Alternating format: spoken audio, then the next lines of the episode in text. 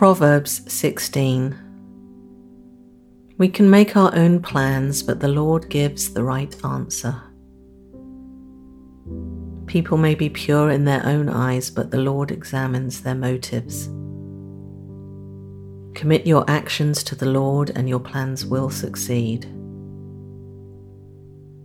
The Lord has made everything for his own purposes, even the wicked for a day of disaster. The Lord detests the proud. They will surely be punished. Unfailing love and faithfulness make atonement for sin. By fearing the Lord, people avoid evil. When people's lives please the Lord, even their enemies are at peace with them. Better to have little with godliness than to be rich and dishonest. We can make our plans, but the Lord determines our steps.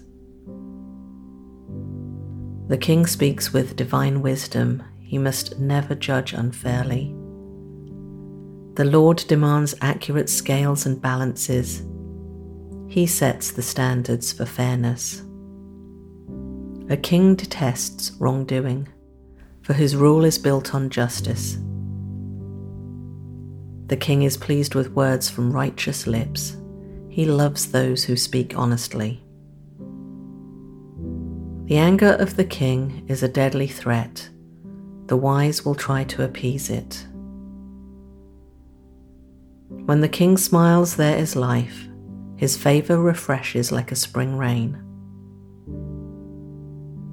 How much better to get wisdom than gold, and good judgment than silver.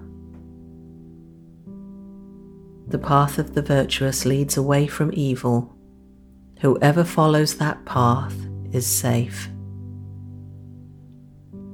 Pride goes before destruction, and haughtiness before a fall. Better to live humbly with the poor than to share plunder with the proud. Those who listen to instruction will prosper. Those who trust the Lord will be joyful.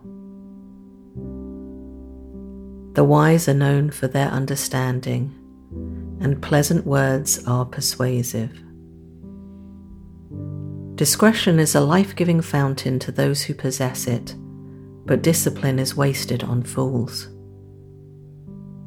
From a wise mind comes wise speech. The words of the wise are persuasive. Kind words are like honey, sweet to the soul and healthy for the body. There is a path before each person that seems right, but it ends in death. It is good for workers to have an appetite. An empty stomach drives them on. Scoundrels create trouble. Their words are a destructive blaze. The troublemaker plants seeds of strife. Gossip separates the best of friends. The violent people mislead their companions, leading them down a harmful path. With narrowed eyes, people plot evil. With a smirk, they plan their mischief. Grey hair is a crown of glory. It is gained by living a godly life. Better to be patient than powerful. Better to have self-control than to conquer a city. We may throw the dice, but the Lord determines how they fall.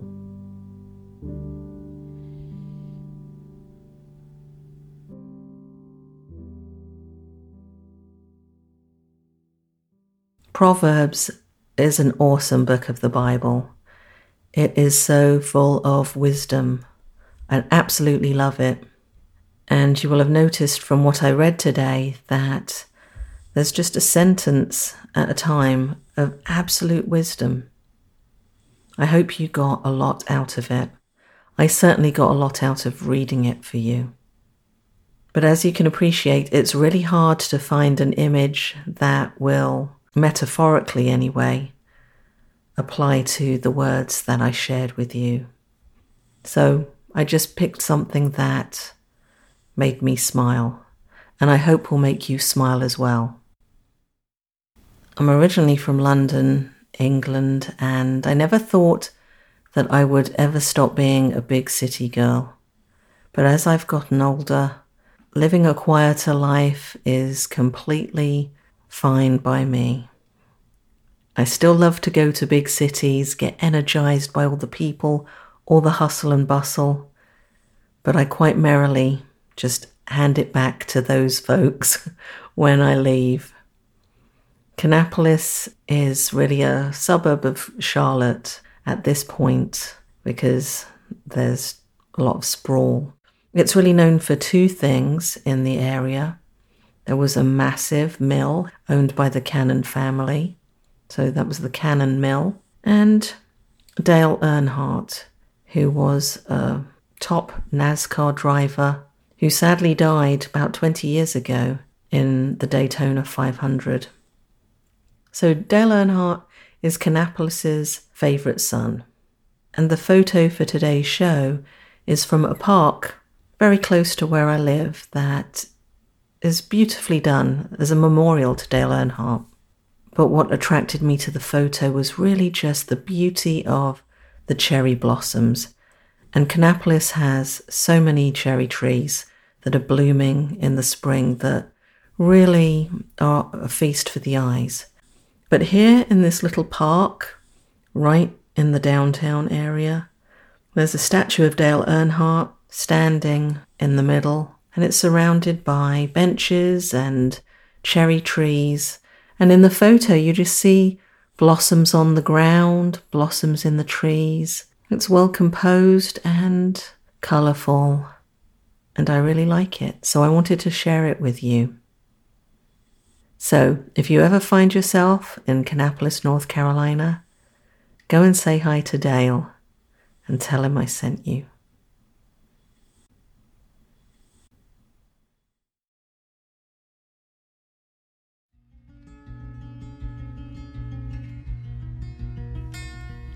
To download the photo from today's episode or any of the other episodes, visit ttlm.pictures.